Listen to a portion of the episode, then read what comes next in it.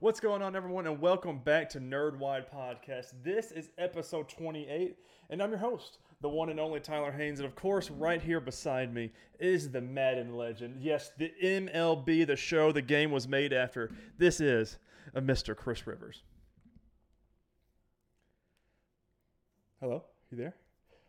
How's it going, Oh, Tyler? it's it's going well, man. It is it's going well. It's uh it's been a a two weeks since we've recorded. Uh, the last week was on me. It was Memorial Day, of course, and we were going to record. Uh, but I either one A over or one or A over eight, or two or B just ate the wrong kind of foods and upset my stomach horrendously, and we weren't able to record during our windows. So that is on me, and I apologize. Uh, but you can still you can still send all your hate mail to Chris, um, and he'll just take it. Yeah, So Yeah. I- I just delete that. yeah, just delete it. Oh, don't know this number. but guys, this is the Nerdwide Podcast. Like I said earlier, this is episode 28. And of course, if you enjoy this show, don't forget to subscribe to either our YouTube or podcasting services of your choice. If you enjoy the show, make sure you leave a thumbs up or give us a good rating on podcasting apps if you're on the audio side. If you don't enjoy what you see or hear, make sure you leave us a comment and let us know how we can improve the show. If you want to do more, as always, you go to patreon.com slash nerdwide. Of course, uh, audio listeners could not see my hand slash through the camera. But Chris, I don't want to catch up. We've got so much to talk about. We'll catch up as we go. I want to start in with what you've been watching. instead. Uh, I, I, with work still being a little bit crazy, I didn't get to watch a ton of stuff. Um, I watched what we had planned to watch. I did watch uh, on the YouTube channel Nick 930. I Mhm. watched his history of Grand Theft Auto documentary. Um, it runs, I want to say it's a little over two hours, It's not bad. but he he goes back to the very start of what became, what ultimately became Rockstar. Um, all the way into the the latest the latest game and the online multiplayer. The the thing that has still to this day taken over the world and continues to stay in the top ten purchases of Yeah. all time. Yeah. It's it's very good. I mean, I'd recommend everybody give it a watch. Have sure. you ever watched or heard of Noclip on YouTube? No. So Danny O'Dwyer and I forget his co-host. I'm so bad about that, but they do a documentary style of video game companies and games. Like the one that I got in on was Rocket League and how it's like they go to the publishers and developers and they interview everybody. And they do they do a real good job with it. That's what his his passion and dream was is document uh, document documentate what do I documentaries. Lord, Documentary. thank you, Jesus. Already starting off on a good note. And like he's done uh, Arkane Studios with Dishonored 1 and 2. He's done Rocket League. They've done, I think they've done Outer Worlds. They've done a bunch of different studios, and they do a real good job with it. And God, uh, God of War's got one that Sony funded as well. It's really good if you're into those. Really? Now, Chris, thank you for asking. I have watched a lot these past two weeks. As you know, Yeah. as I, I work, I put up on one screen work. I explained this a couple weeks ago. And on this screen, I watch TV. And let me tell you, I, I have watched a lot. We're to start off with Black Lightning. I know last time we recorded, uh, Celgel was like halfway through the episode I was on. Finished it. I'm excited for the final season I'm debating on see if it's all on CW or I could just watch it even with ads, just see if I can watch through them. Um, I finished Supergirl. That that season, same thing uh, uh, with their episodes. They just started, so I could definitely catch up on it. With their last season, and this most recent season ended kind of like Flash did, where some things wrapped up, but not really. And I'm not sure if it's the same thing as the Flash as they wrapped everything. The true finale wasn't until like three episodes in, or what. But it felt like one, but didn't really feel like one of their strong finales. So I'm not really sure. I need to look into that one more. Finished Legends of Tomorrow, still coming in as one of my favorite CW shows. They just the cast and ensemble on there. They do such a great job. The writers are so funny, and they just get it. And then I watched another CW show that did not I did not expect to enjoy as much as I did, and that is CW Stargirl. Of course, uh, season two they entered the Arrowverse somehow. We know that for as they put a promo image out of all the crossover that's going to be on there, and she's there, and I thoroughly enjoyed that show. They've got Luke Wilson in there. I've always enjoyed him as an actor. He's the stepdad, and I, like I text you, and I said it reminded me a lot of Smallville, and that and a lot of the aspects of it, and it was real fun. The finale was really well done. Um, Joel McHale is in the show, and he plays Starboy. He's like in the very first episode, and you know, no, it's not a spoiler, but he dies, and or does he? Anyways, it's and it's weird watching him as a superhero because I just I binge Community all the time. It's what plays when I'm going to sleep at night, and so it's kind of weird to see him as a superhero and think of him. But going in the Justice Society of America, the my first, I guess, knowledge or you know, seeing them at all was during Smallville. And so a lot of my knowledge is only from that. So it was really cool learning about all these new heroes and all this society and all these new villains and everything. It's a, it's a real good show. I recommend everybody to watch it. It's on HBO Max. I don't know if I'm going to touch Batwoman or not. It just, I mean, I'm sure I will, but I'm already two seasons behind on that one. So if you do, ask permission first. Of course. Uh, you always have to ask permission first. And then we're not yes. done with the shows, okay? We're going to keep going. No? Lucifer, Good season 5.2 came out. Uh, my wife and I binged that in a weekend. Yeah, we there was I think six new episodes. Finished them all. Yeah, and I am absolutely in love with that show. I hate that season six is going to be its last one, and I just I'm not ready for that show to end. Of course, they're done filming right. it now, but it's still got to go through post, and I'm sure that will be like an early mm. next year drop.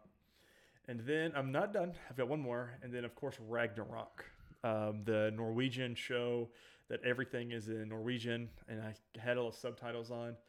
Fantastic season two was great. Um, I think I like season one a little bit better, but season two, the way that this show brings Norse mythology into modern times and makes it make sense is so good. Oh, it's just really well done. And that's all I've watched besides our our normal stuff, if you could believe it. That's all. Yeah, that, that's it. Just nothing big. so, um, out of all those, what's the uh, what's the must watch mm. if you had to mm. put one above the others? So Ragnarok is like a cult classic. I, I wouldn't put that up there. Black Lightning was good. Um, still not one of my favorite CW shows, although I, I love, love, love, love that show. Uh, Supergirl's okay. Le- it's, mm, to me, it's between Legends of Tomorrow, Lucifer, and Stargirl. Mm, I want to, mm, I want to say Lucifer out of those. There's just something truly special yeah. that one. And, and and God was in the this last half of the series. Uh, Dennis Haysbert. Yeah, and he did such a good job, and I, I, just really enjoyed what that show brings. I mean, technically, it's a it's in the Arrowverse as well, because he was in Crisis of Infinite Earths. So technically, uh, it's a CW show. That's all I'm saying. Even it's on Netflix. Uh, I, I know you mentioned Legends, and uh, we always have both love that show and and love the sense of humor and and just the the chemistry. It seems that because Phil Klemmer's involved with that show, right? Mm-hmm. I can't remember if he's showrunner or I can't remember who the showrunner is, but because he was on Chuck, right?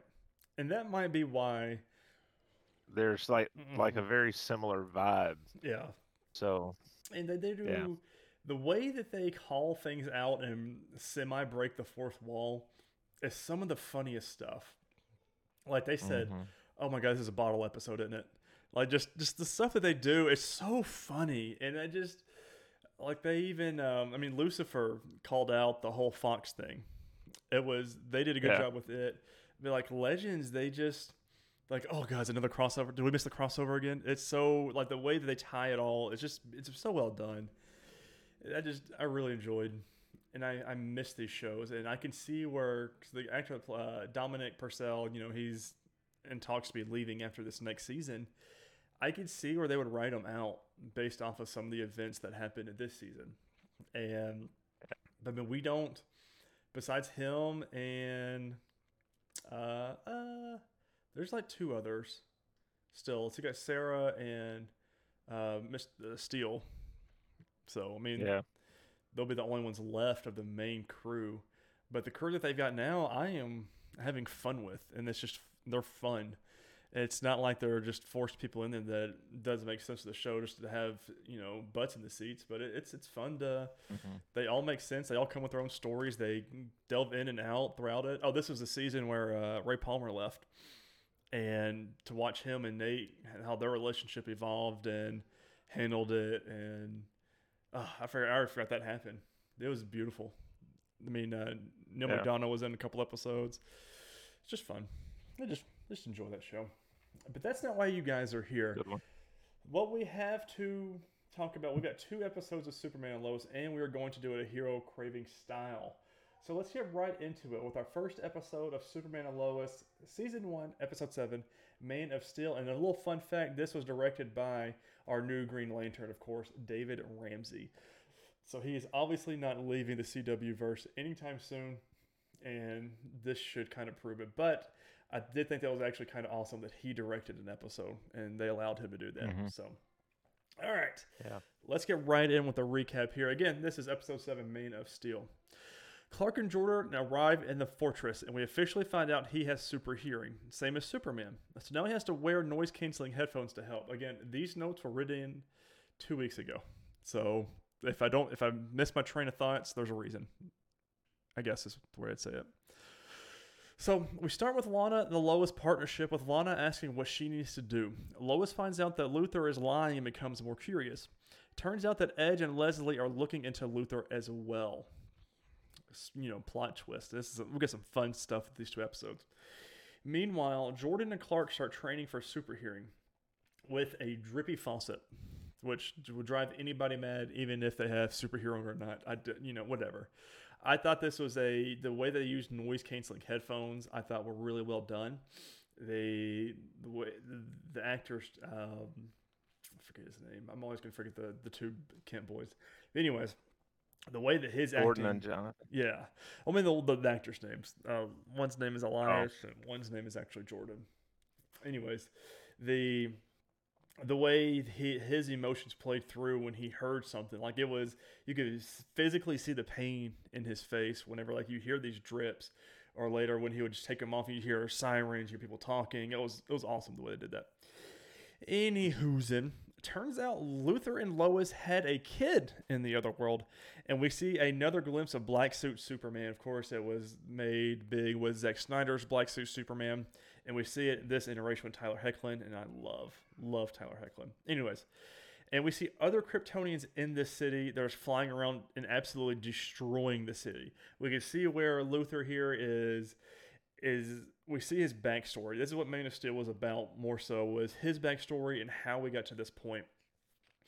So we see Jordan trying to hone in his powers again, this time with the clock in the living room, of course, and fails with that. It's just a second attempt and just it's a lot. Here, here's the ticking, and then just loses control of it again. This is hard. I couldn't even imagine doing something like this with super hearing. I'll take it, but I couldn't imagine doing it. Uh, Lois and Luthor go out, and Lois tries to nail down the truth while Clark breaks into the mobile home and his Alexa drone st- calls out for Captain Luthor. Making sure my echo didn't go off. I don't know why I put that her name down. Lois gets called away due to activity going in on the mines. It turns out Luthor doesn't know Superman's identity. So we see him go into the, the RV van as Clark, and he comes out, and even his little AI device did not even know that Clark Kent is Superman. And we find out later that, you know, he doesn't know anything besides his own weaknesses. Uh, Luthor makes a roadblock for a convoy that is transporting X kryptonite, is what we're calling the yellow kryptonite here, that Clark and Lois are tailing. I thought this was a really cool scene because we he sees it very far out. Did we? I know he has X-ray vision, but did we know he had super vision like that?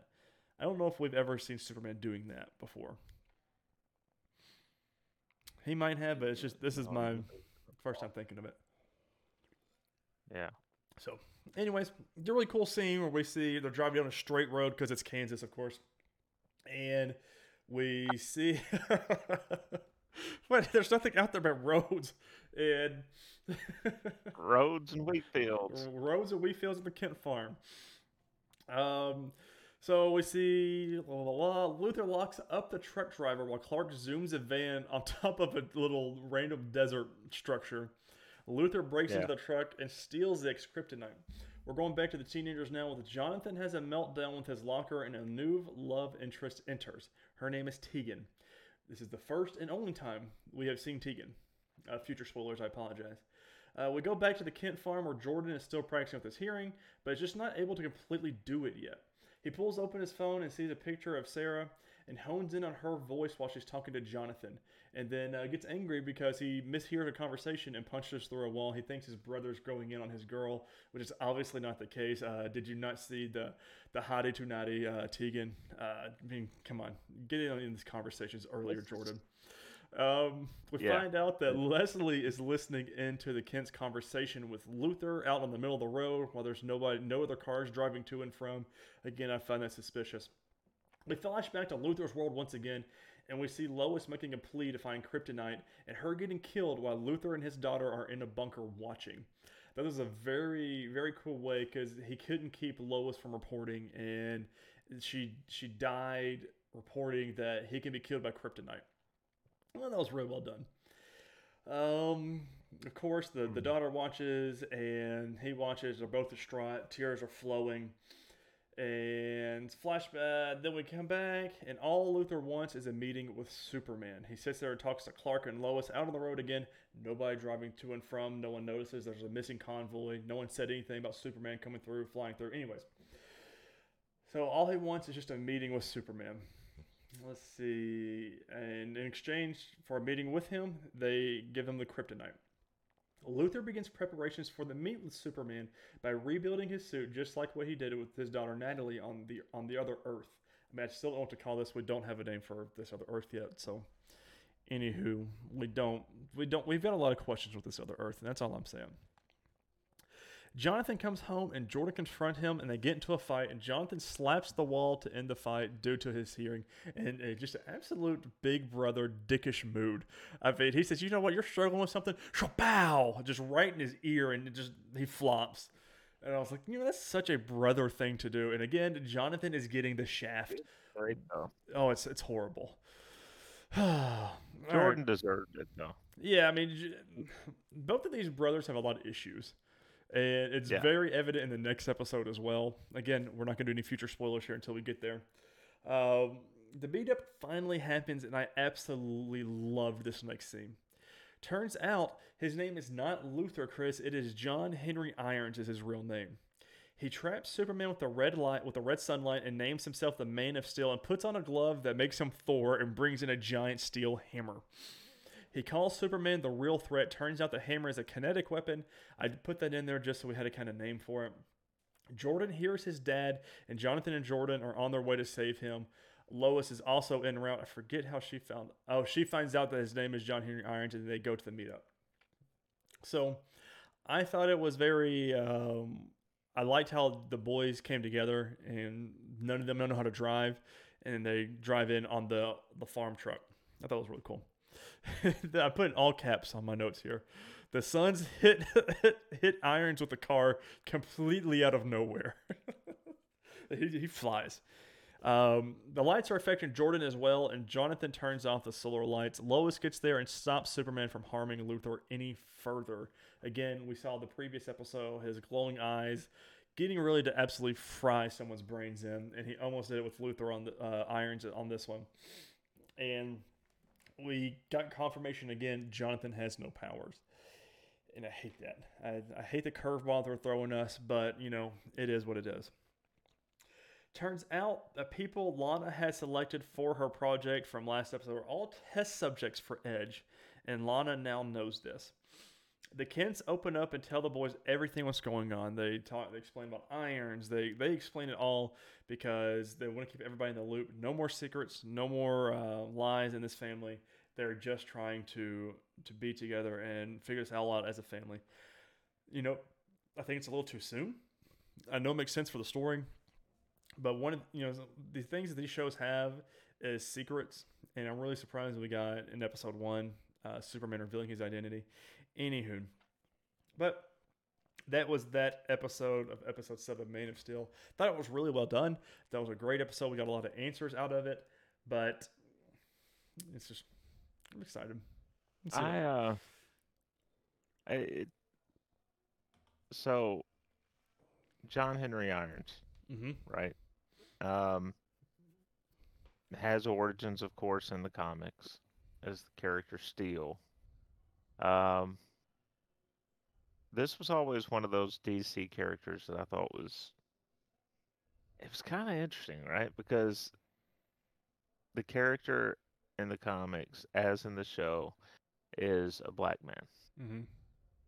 John Henry in folklore was a big black man who could drive steel or iron pegs into the railroads very, very quickly. And he actually races a machine that people claim can do it faster and dies beating the machine. Hmm.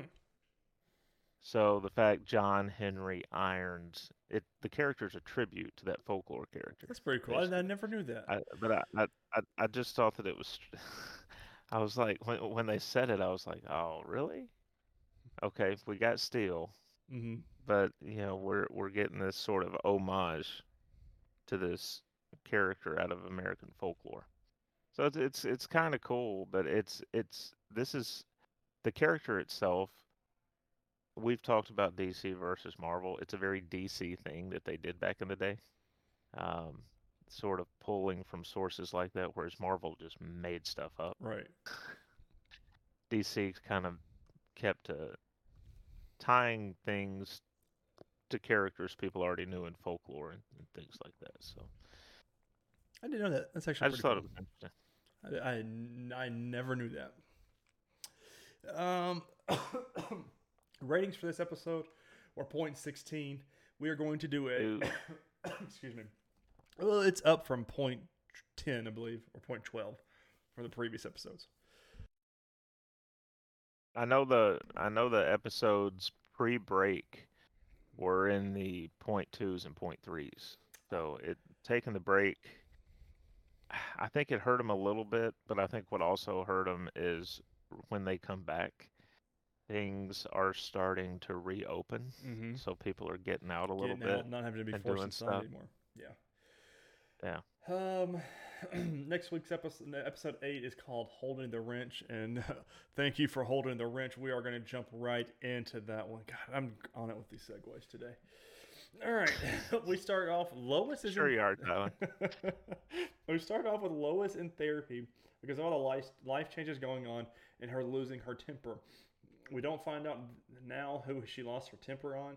We assumed it was Clark, and then at one point I assumed it was Irons. Plot twist, neither one of those. We'll get there. Jonathan and Lois investigate the RV in the past, I guess is how we're going to say this.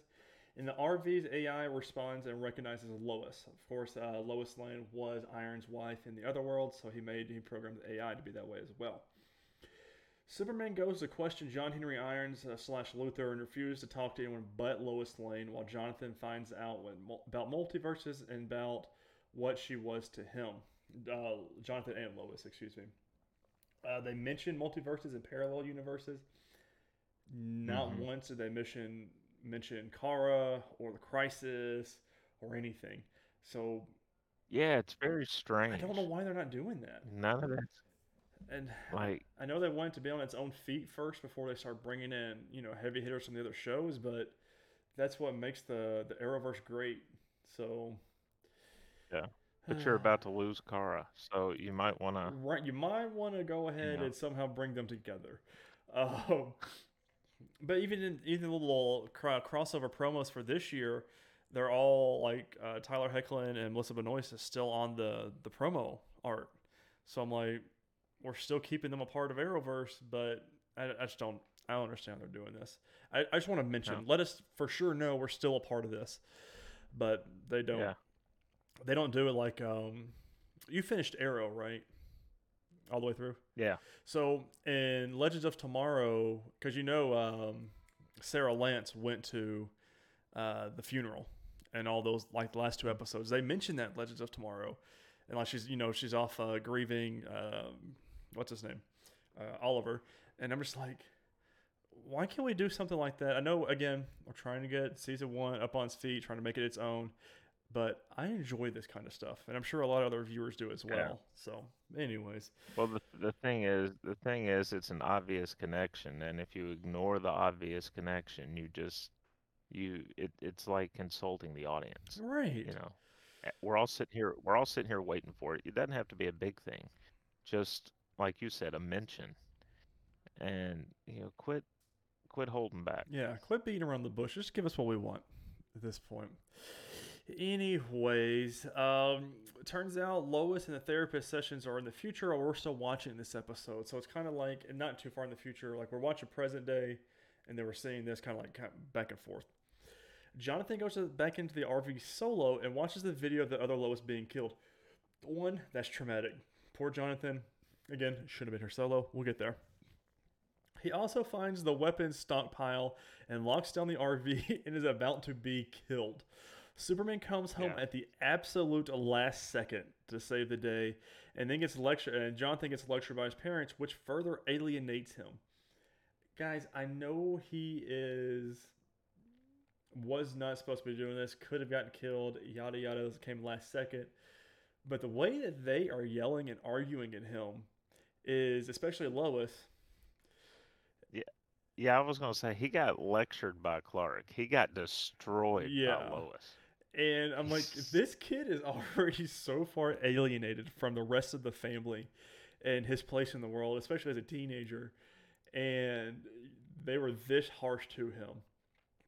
Um, obviously, I- we find out this is who uh, Lois is talking about, who she was yelling at. I like, I did like in that scene that, you know, she sends him to his room, and when she's done, just ripping him apart, Right. and the look on Clark's face is just like, uh, do, do I say anything? right. Do I need to do anything in this moment or just stand here? And then, and then he asks her if she's okay, and she says yes, and he's, or or says, I, I forget what she responds with, but he's like, all right, gonna take that as a no. yeah. Just we see i love that we're doing family dynamics like this like we're still having a superhero show but it's still a family growing up and you know with the Right. greatest superhero of all time um uh turns out what the i put uh Lois explodes on Jonathan. The fantastic mom dialogue, and this is obviously the thing she's telling, talking to her therapist pissed about. And then we go, over to Lana. Turns out that Lana didn't recruit her husband for the Edge program, and he's taking that a little bit to heart. But it's because Lars said it, uh, told him that there was a position, but Lana knows it differently. We obviously found out last episode that these people are the ones being experimented on with the Kryptonite X. She did not want her husband doing that, and therefore did not recruit him, but didn't tell Morgan Edge and Lars that. So yeah, he he's already kind of off kilter enough. I can Mhm. imagine him with powers. Uh, my wife, she says that um, they think he is going to somehow end up getting powers or putting himself in the program, and it's going to be a Superman and him dual fight off at the end of the season, which I could see. Oh, good. Yeah. So I just don't know how this. And I want to say it. I know it might be an unpopular opinion, but the whole Lana, uh, Kyle, and Sarah storylines, I don't care. Other than the love interest and um, everything, I just I don't I don't care. And I, Yeah, I'm right there with you. I just every time they came on screen, I don't take much notes just because it's none of it feels interesting to me. Like it's it's not even B storyline. I feel like it's C or D storylines, and I'm just like, they're just they're kind of filler content, and I'm I'm not about it. Yeah, Sarah's Sarah's interactions with Jordan and Jonathan are fine. Yes, keep those Uh, because we need the love you know, interest. because that's right. That's developing. I don't even have an issue with Lana per se and her how she interacts with Clark and and Lois. Mhm. You know, like having her as a character that comes in and you have some friendly interactions, and then you're going to have something misinterpreted that they become enemies for a brief time, and then Mm. they come back. You know that back and forth. I just I, he he can go. I don't Yeah, need him in the story. We we've already know, understand he he's depressed, he's abusive, he's a drinker. I mean, we- we've we've seen it all. We don't. And he's a firefighter, which is Yeah. bad. You don't want to go to a fire loaded with alcohol. Right. It's it's just Louis. asking for an explosion. Um, so we'd come to find out that Lois has a miscarriage prior to uh, Jordan and Jonathan. Turns out the miscarriage's name. Do it. Oh, it was it was after? I thought it was after. Oh, it might have been after. I think they were 18 months old.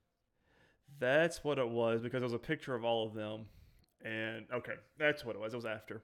Um, turns out that the it was going to be a girl, her name was going to be Natalie, just like uh, Irons and Lane's kid was was named Natalie in the other world, and that's how they tied that together, and that's why she was a little shaken up when she found out that he had a daughter named Natalie, because we saw it on her face. Yeah. I didn't put two and two together that something like this happened, and uh, and that was the big point because you know she went to the her therapist before dur- due to this miscarriage, and we found out a little bit more history on that and how how human Lois Lane is. Um, there is a bad guy infiltrating the DoD while all this is going down and kidnaps Irons. He takes him to R and D with kryptonite weapons, but Superman goes there anyways. Of course, we have these cliche. Just I, I wish shows would do this either a differently or just not do them at all. We don't need these cliche conversations with Superman and kryptonite. Oh, you are storing kryptonite to use against me? Yeah. I mean, duh. I mean, why is this a trust issue still? They they mention it earlier in the series. He finds out about it. Right. So I just why don't is it a surprise? Uh, The only thing that they should have discussed is um, when when he tells when he tells him that hey, some of it's um, aerosol, some you know, mhm. break down what type so he knows what he's walking into. But Right. The fact that it's there shouldn't be a surprise. I mean, this is if I'm Clark or Superman, whoever you want to be, or super, let's just say Superman. I'd be like, oh, you know, that makes sense because if I ever get a hold of red kryptonite, I turn into like a complete, you know, doucher and I am killing everybody and everything. I would hope they would have this because you know I want to protect the people of this planet. Or if there's any Right. rogue kryptonite, you know, Kryptonians coming in. Maybe future spoilers that we don't know yet. Anyways, they do that whole Right. cliche thing. He's like, oh, you don't want to go into that um, 7734, which if you turn it upside down, calculator says hell. Anyways, um, he says, you don't want to go down there. That's where we're stockpiling our kryptonite. Uh, he says, you know, it's we're doing a whole bunch of experiments and stuff down there. He goes down there anyways. A cool little battle ensues with the kryptonite gas and uh, the other uh, fake Kryptonians. That's obviously from Edge. And he puts a gas mask on. The aerosol gas fight was pretty cool. Um, didn't really harm Superman that much because they were still able to fight. This is a much different kryptonite uh, effect than what we see with um, the Clark Kent and Smallville, where it just Mhm. anytime he gets near it, he, he can't move. This time he can move and fight. He's just a little bit weaker. Uh, he saves Iron, sends him out in the hallway while he still fights this guy, and then while the Edge villain and Superman duke it out, Lois and the rest of the DoD barges in before Irons can kill Superman. Irons stabs and kills through the infiltrator and almost kills him, but Lois and the rest of the DoD barges in. Lois talks Irons down. He says, you know, he's not bad. This is not what you want to do, and is able to talk him down. We go out and we go back to the Kent farm after every another conversation about the the synthetic uh, Kryptonian uh, gas that they were testing and the spear and all this other stuff. Again, cliche conversations. And I'm like, for once, I'm actually pro Sam Lane on this whole conversation. I'm just like, dude, he ha- again. I've already said it. We're not going to go there. Uh, we see Irons is hanging out on the Kent farm, getting his RV together, and we see the brothers, and they're just kind of stalking him. And we find out that turns out that Irons was right, and Edge is making Kryptonians. And that's episode eight. And called Holding the Wrench. which I thought was really well done at the very beginning of the episode. But uh, we see a we did see a nice little monologue with uh, Jonathan and Lois. They got back together. I thought it was a very touching scene. She says, "I don't have powers." She goes, "But I feel scared all the time. But I have to pull through. There's, you know, I have a place in this world, and you do too." And I thought that was a very touching way to keep Jonathan involved. I still think there's going to be some brotherly rivalry, but uh, Jamie, my wife, said the same thing. She goes, I think he's going to be the Lois Lane of the family and be a reporter instead of what's normally in the comic books where Jonathan Kent is the one with powers. So that was real well done. What what if they swerve us though? What if something happens that um, Lois and or Jonathan? I mean, it could be both of them. What if they get, say, she gets captured Okay. by Edge. Jonathan tries to save his mom. He gets captured. They both get given these superpowers. Mm. And because he's got kryptonian DNA, just- he might keep it. Yeah, he would Oh, keep it. God, I want that so bad. I just want, I just want a super fight between the two brothers.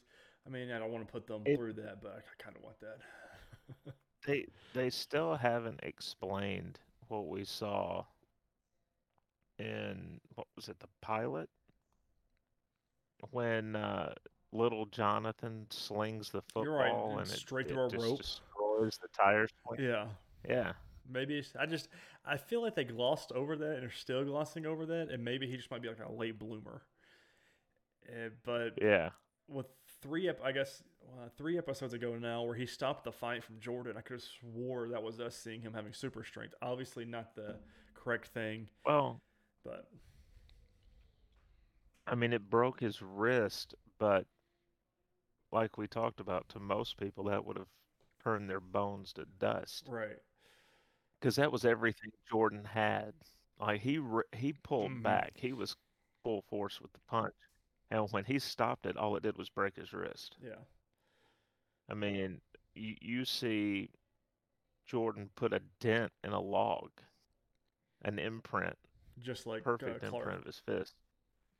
Yeah, to be able to do that, if he hit a normal hand, it probably pulverizes that bone. Just gonna have to cut it So off and cut Jonathan crosses. probably Jonathan probably has something. It's just not like you said, he's a late bloomer. It's not manifested yet.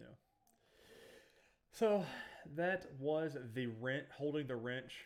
I thought it was a nice name for it. And ratings went down again. We're back down to 0.10 for this episode.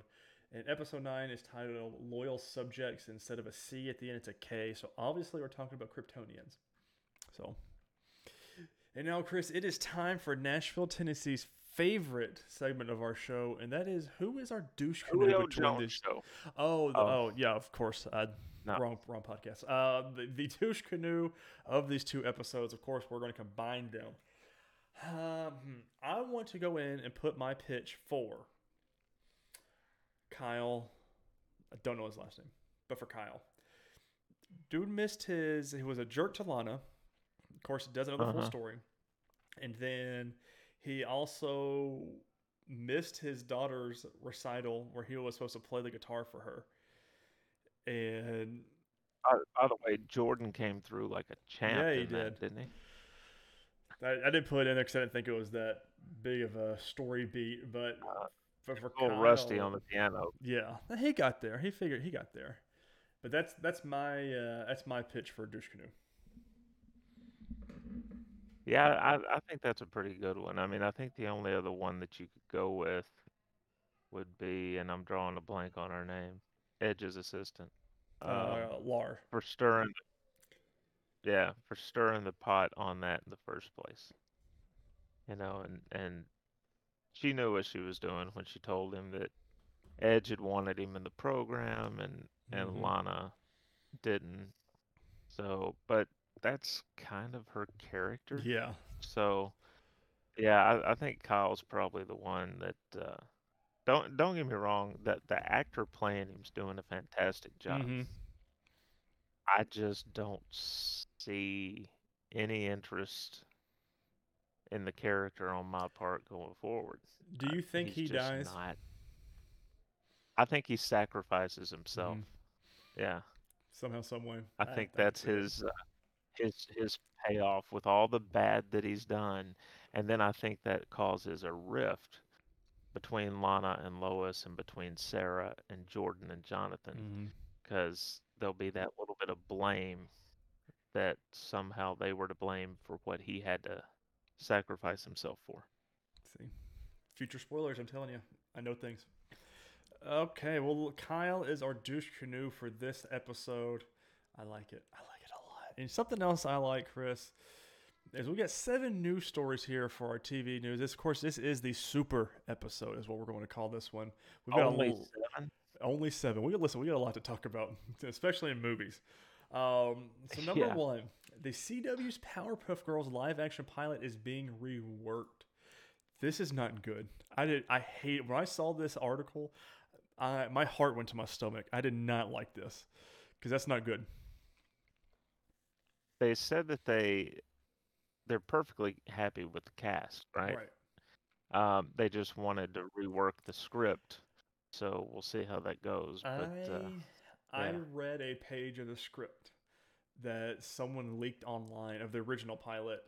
And the reason I know it was the actual script is because it got copyrighted and took down within a couple hours.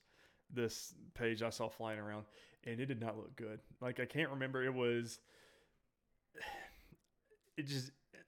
I'm trying to say because I don't want to. I don't want this show to get copyright for what I read, but it was like your little teenage, uh, young adult conversations in the bedroom. Someone was talking about Instagram or Snapchat, like the and stuff like that. I'm just like, it was, it, it did not look good, Chris. I'm sorry. It, I should have taken a screenshot and sent it to you, but it did not look good. But we are going to TVLine.com by Matt Webb Mitovich for this story.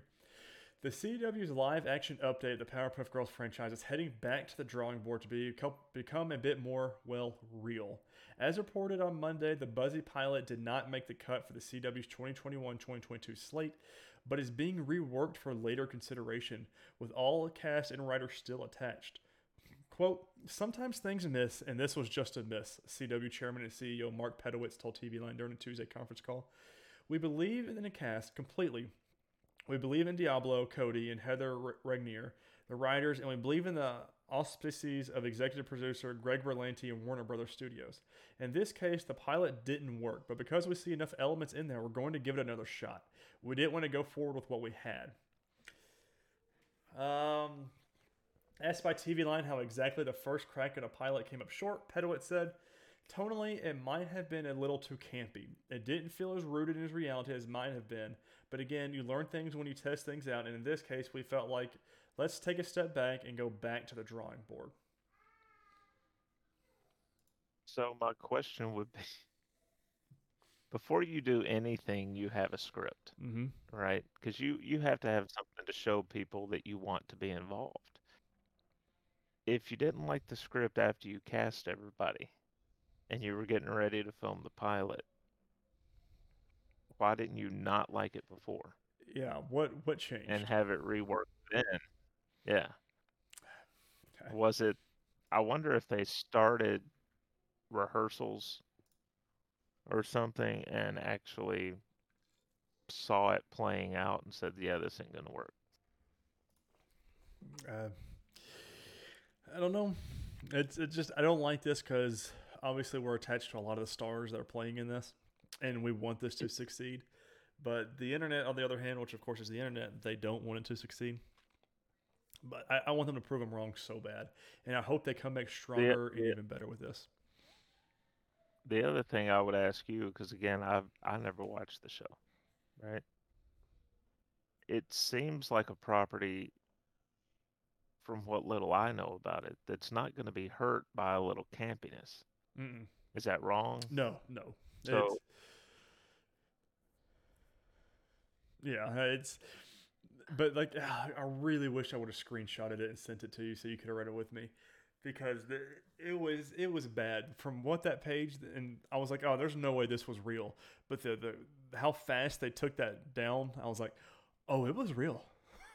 it, it was not good, but So they were talking about Instagram and Snapchat, Right. and TikTok, and Yeah, all this. Stuff. You know how she is on Instagram. It's never gonna work that way. It was it's like stuff like that, and I was like, oh, this is this is not good. But we'll see what they come up with next. But some pretty huge fun news here. The Flash season eight will kick off with five crossover type episodes featuring superhero team ups from across the Arrowverse. Five. The one, two, three, four, five episodes. Uh, we are going to entertainment.com for this one by Chancellor Agard. The CW is staging multiple Arrowverse team ups this fall. On Tuesday, this is the same network call that they had about Powerpuff Girls. On Tuesday, network chairman and CEO Mark Pedowitz announced that season 8 of The Flash will begin with five special event episodes featuring heroes from across the Arrowverse, or the CW-verse as he is still insisting on calling it. We're not going to call it that.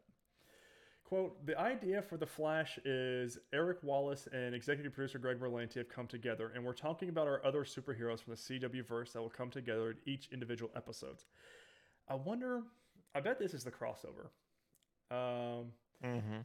Let's see. Pedowitz told reporters during a press conference, it will not quite be a crossover, but it will have a crossover type feel with the introduction of all of these characters. Pedowitz didn't say which actors will visit The Flash in November. Quote, I'll let you have those conversations with Eric Wallace, Pedowitz told EW on the call. We do know that there are a couple feelers out there to couple the actors, but we have no definitives yet. One of those feelers is likely regarding Black Star, uh, Black Lightning star Cress Williams, who just wrapped up his four-season run on the topical superhero show. In a recent interview with EW, Williams confirmed that The Flash has twice reached out to gauge his interest in guest starring in season 8. Please make that happen. Quote, We're just in the Right. talk phase, said Williams, who just moved back to Los Angeles, making visiting Vancouver for a guest stint much easier logistically. I really enjoyed the crossover last year. Specifically, I think me and Grant Gustin. We're just very like minded in how we approach the work, and we had great conversations. One of my favorite scenes of doing this character was a scene between me and him in the library on the Wave Rider and Crisis of Infinite Earths. So the tough, the thought of being able to go back and do an episode here or there, yeah, oh yeah, I'm down for that. So, uh, the CW had, Huh. to, they went on to say the CW had to scrap its annual Arrowverse crossover this year because the COVID nineteen pandemic made it virtually impossible to write and schedule a multi-episode event spanning multiple shows and featuring multiple actors. Instead of the usual crossover fun, Arrow alum David Ramsey is guest starring as John Diggle on several of the shows, including Batwoman, Superman and Lois, The Flash, and Supergirl. I didn't know that was confirmed that he was going to be on Superman and Lois. Oh, I don't know. What- I don't know. Unless they're they're thinking with him, the thought Being was with him involved directing as it. director. Yeah. He was- anyways, I Um, thought that's crazy. Never so- excited. So, um, I understand why they couldn't write the crossover to take place when it normally does. What if they had switched gears though and written a crossover that was going to end every show's season? You got Hmm. Supergirl coming to an end, Mm-hmm. so you could have used it as a way to send her off, Same thing with and Black you just Lightning have this well. massive event that ends. Yeah, you have this massive event that ends all the seasons for the shows, and gives you a big cliffhanger moment. I think they should have next fall. done with what, and they still might. We don't. We don't know. With uh, well, Black Lightning just ended, so never mind.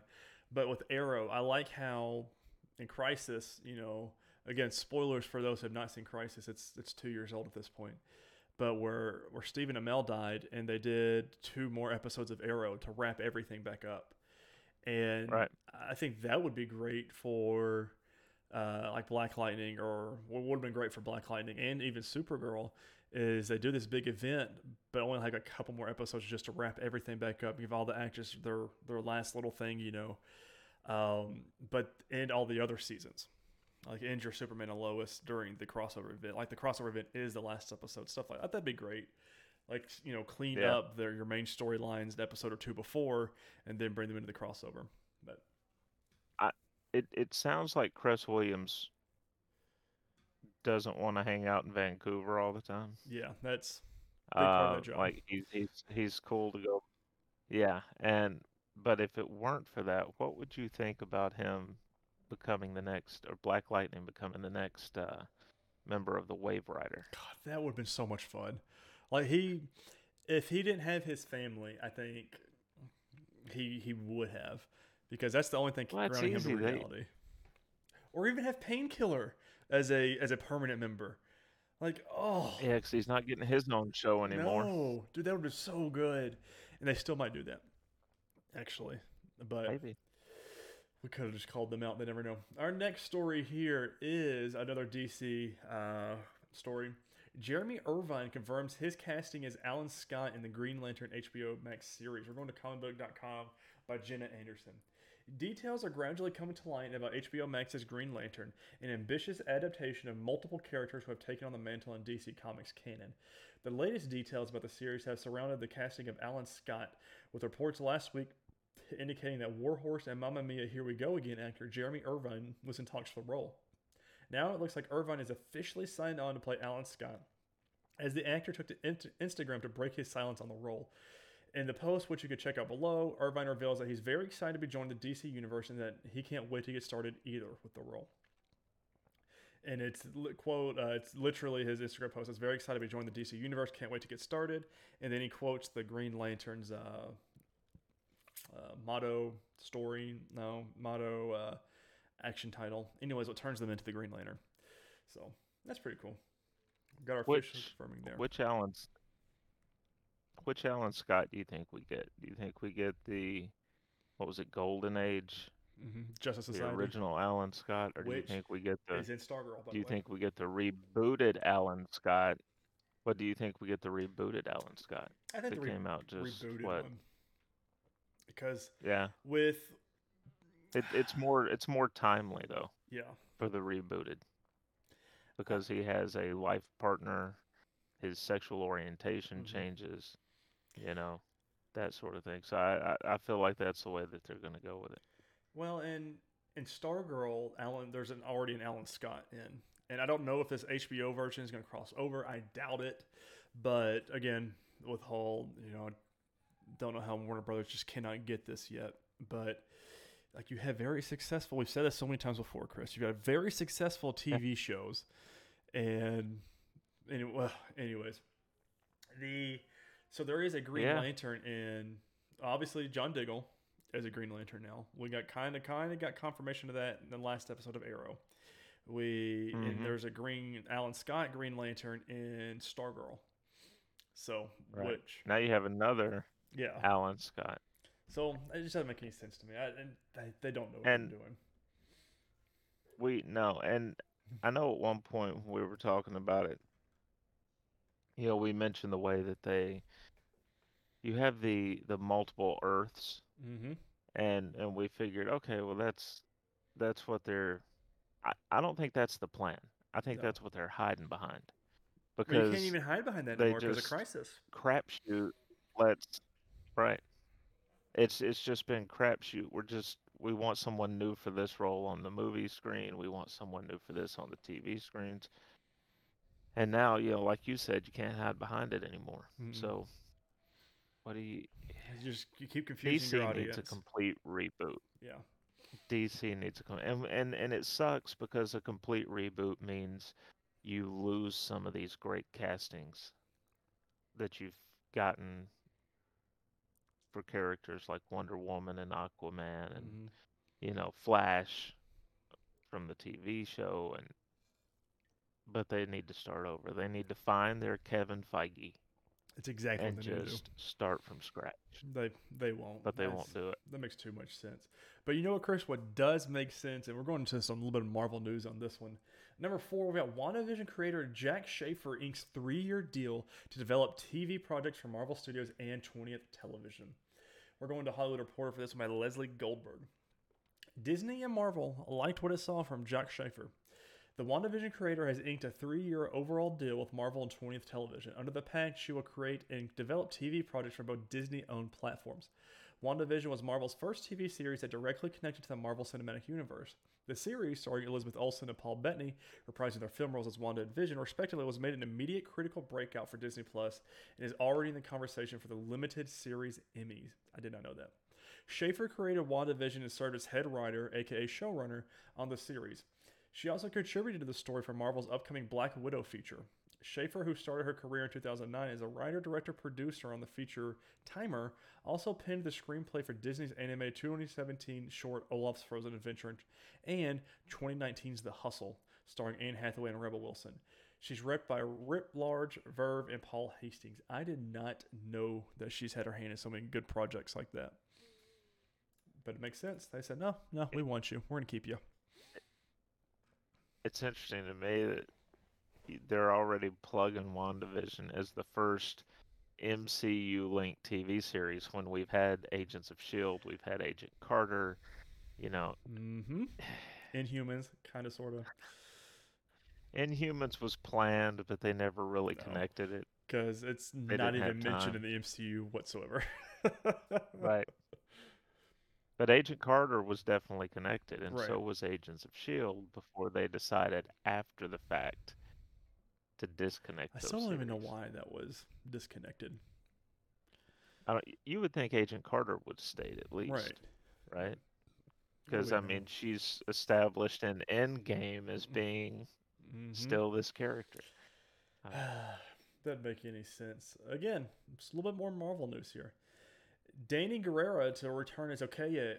Okoye. I'm butchering that name uh, in an Origin spin-off series on Disney Plus. We're going to Deadline.com by Anthony D'Alessandro.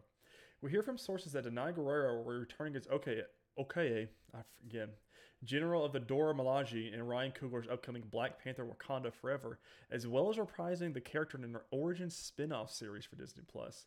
Disney did not have any comment about the report.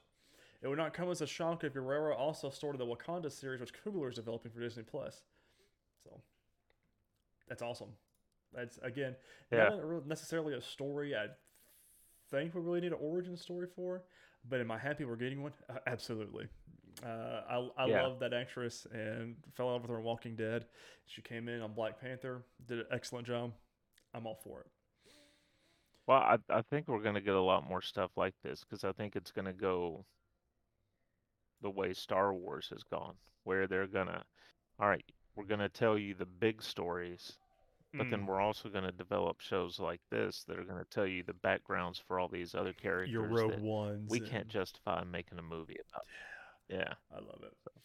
And something else I love, Chris. I think I'm glad you asked. Number six, The Last of Us HBO series has found its Marlene. We're going to Variety.com on this one by Alex Stedman. HBO's The Last of Us is bringing back a cast member from the video game to reprise her role in the TV series. Merle Dandridge, who played Marlene in the Last of Us game, will return to portray her her in her HBO's adaptation of the beloved title.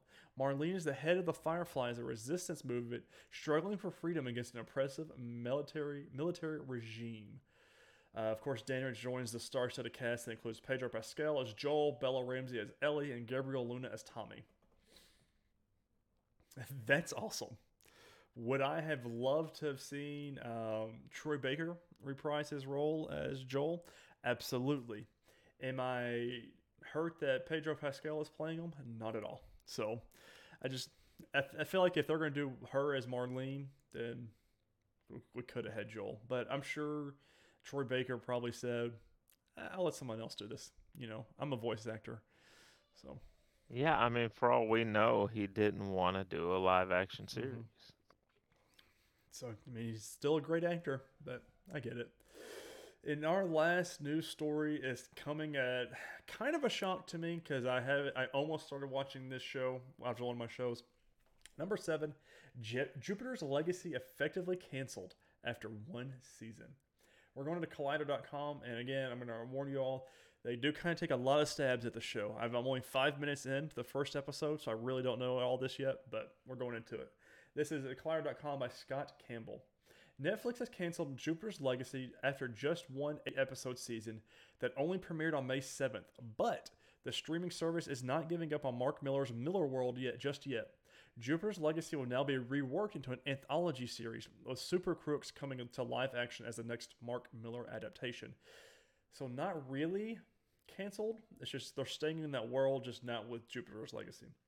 The entire principal cast of Jupiter's Legacy and their terrible wigs have been released from their contracts, and you get the distinct impression that pivoting towards an anthology model so soon was never the platform's plan, having initially shelled out over $30 million to acquire Millarworld in the first place, of which Jupiter's Legacy was the first project.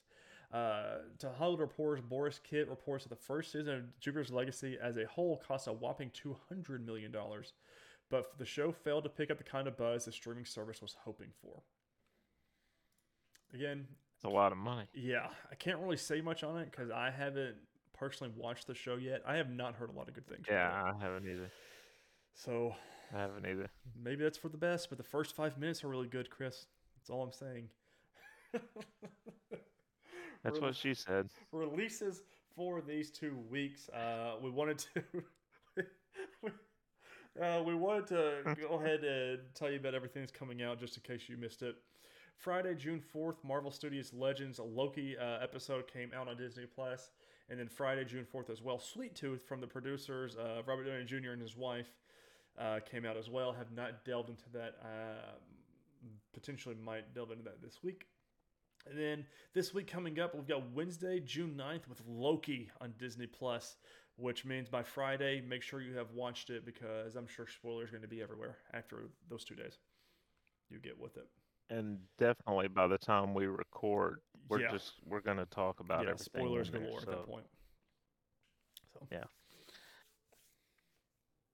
So that was that was a fairly lengthy TV segment. that was only an hour, not a big deal.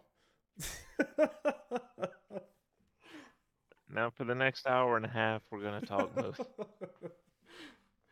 Uh, first off, before we get into the the movie of the week, and we we didn't watch one um, this week. We just went with the one from last week. right. Uh, so we only have one to talk about. But Tyler, did you watch anything? I sure did. I sure did. We'll start off with Raya and the Last Dragon, the newest uh, Disney animated movie. So, oh, excuse me, so well done. Story was great. It felt like a a superhero show, and I Hmm. I advise everybody to watch that one. That one is just it's of course it's free on Disney Plus now. It's out of its 30 day premiere window, and it's a, the newest princess movie and I'm I'm very excited. It's it was really good. I give that one a an A minus for me on Raya and the Last Dragon. But Chris, that's not all I watched movie wise. Of course, Friends the reunion surprise dropped on HBO Max, and I watched the whole two hour reunion episode, and I absolutely I'm a huge Friends fan and have always loved it. Yes, Ross and Rachel were on a break. There's no doubt about that. But to see this cast and crew come together 20 years later after everything went down, and then the way that HBO did this, uh, I watched the Fresh Prince of Bel Air reunion, and that one was good, but this one was leagues better than that one. The, they had them come in, they they had them one by one come into the set, and the, hear them talk about the set and things that happened on there, and then flashbacks, and then they did a whole little things with James Corden a little bit. Kind of wish they didn't have that part but it still made sense and it was really well done. They even had like the writers, they had surprise guests. I'm not going to ruin any of those for you. No, Paul Ruddle's not on there. I don't know why. Um, but Did just, Tom Selleck pop up? I'm not answering that. But there were a lot of a lot of people that showed up. They did you know that uh, uh, Matt LeBlanc? No, Matt LeBlanc plays. Uh, yeah, he plays Joey. Do you know he Joey. he dislocated his shoulder on set during one of the Uh-uh. episodes? Yeah, I, there was like a bunch of stuff I had no idea about, and like there were. Uh, So go ahead. wait, which set did they which set did they use? All of them. Was it Central Park? Yep. it- Central Park was there. The both of the Oh, apartments they were hopped there. around. Yeah, like well, they're all. Okay. They, they were actually because they filmed. They had it on location and where they filmed it at, and so they're Right. all three like next to each other. Like they're just rooms, like Yeah. you would in a house. It- I did Yeah. stuff like that because I, I guess I never grew up in like the golden age of sitcoms. I never knew stuff like that was filmed in a live audience. Like Fresh Prince of Bel Air was my first Yeah. time I realized that there was an actual audience there. And they even Yeah, talked the about the way the way Oh, the way that you could do it back then is if you know if you were traveling to LA to Hollywood, you could write weeks in advance, maybe months. You could write to the studio that produced whichever show, and you could ask for tickets. And uh, I don't remember if you had. I don't think you had to pay for them. I think it was like a lottery. Like Oh, they just threw your name. and It was like, yeah, hey, and that's how they filled the the audience every Well, week. and, and one of the things that they talked about, and it, looking back on it and thinking of this episode, I was like, well, I guess that makes sense. Well, so again, this is not spoiler; it's been out for twenty years, but the scene where we get the reveal that, um, oh god, I'm blanking on their names. Um, Courteney Cox's character and Monica. Monica and Chandler, the first reveal that they slept together in London. So that was a big mm-hmm. reveal. And during the episode, there's like three or four minutes. Well, that's about two or three minutes of them, of the crowd cheering and hooping and hollering. And I guess I didn't even realize that that was a live audience and they were not, they would not stop. And they originally, the writer said, I'm not spoiling anything huge here, but originally the writer said that that was just going to be like a little fling thing in London. But based off of the audience's reaction and how long it was, they decided to write them into being a couple for the rest of the series. And I was like, that's crazy to me that they did that. But I highly recommend um, the Friends of the Reunion episode. A lot of behind the scenes stuff. You see them all come together for like the first time in years. A lot of them do not even look to each other, look like each other. A lot of them had face work. Obviously, Courteney Cox being the biggest one. It was kind of weird to see some of that stuff, but it was and like they they showed so much cool stuff like they showed the impact that it had on the world when they knew it was big and just it was really well done i i advise everybody to watch that even if you only watched a couple episodes of friends Yeah, Cool. but yeah that's all i watched Yeah, I'm definitely gonna have to check it out. yeah out. it's good That's all. you watch. So, uh, let's let's get into our movie discussion then. The Woman in the Window. Now, this is a film starring Amy Adams. mm-hmm. Um, we also get Anthony Mackie in here. We get did uh, not see that coming by Wyatt. Russell in here. did they- not see that one either They they did not interact. Mm-mm. Did not have scenes together. Um, this was this was a film that I heard people were polarized on it, whether they loved it or, or hated it or just were kind of eh, whatever. Um, so I didn't know really what to think going in. The story is basically this woman is a shut-in. She has a brownstone in New York City, um, and she's agoraphobic, which Mhm. means she doesn't want to be outside, doesn't want to be around crowds. Um, even the way she acts early on, even people, a single person that she's not that familiar with, makes her nervous.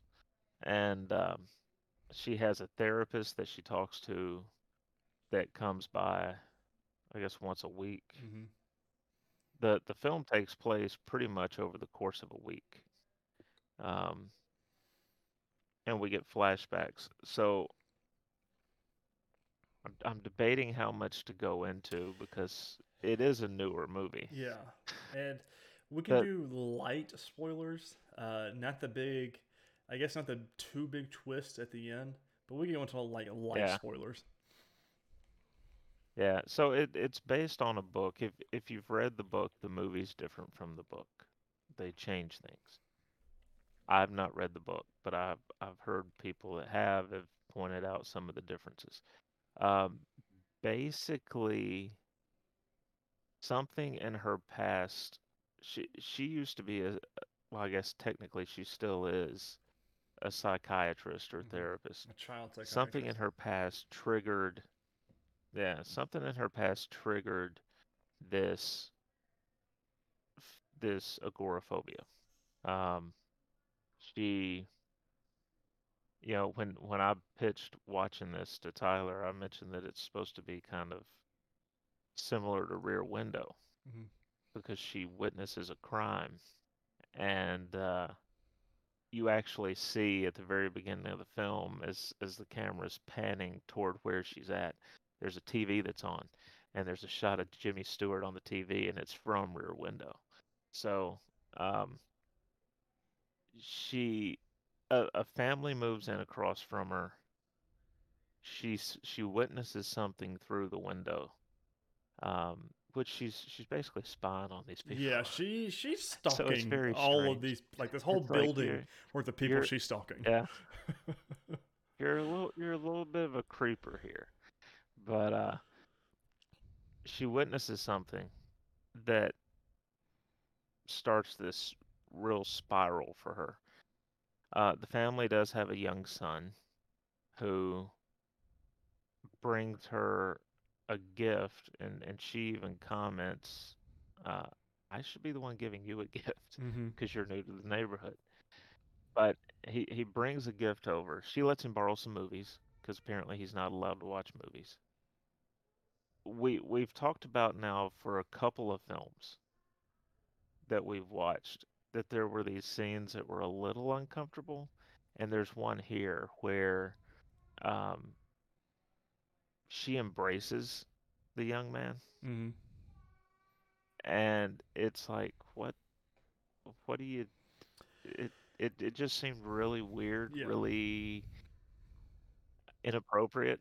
She's sta- she's standing there in a bathrobe, and this hug that they have lasts just a little too long. And at the time, you don't really know why. You find out later that there's more to it from her side as to why that is. The performances, I think, are really, really Oh, good. Um, every single person's performance was great. Wyatt Russell's character lives downstairs. She Yeah, rents a, to him. tenant. He he's he's just her tenant. He does a little bit of handyman work if if she needs it on this or that. Um, but in the I will say this, in the book they actually have a thing Ah, I'm sure. and it doesn't happen in the movie. Now, did you Um, read the book before or after the movie? I've not read the book. Okay. I I listened to someone else talking about the movie Okay. since watching it that had read the book.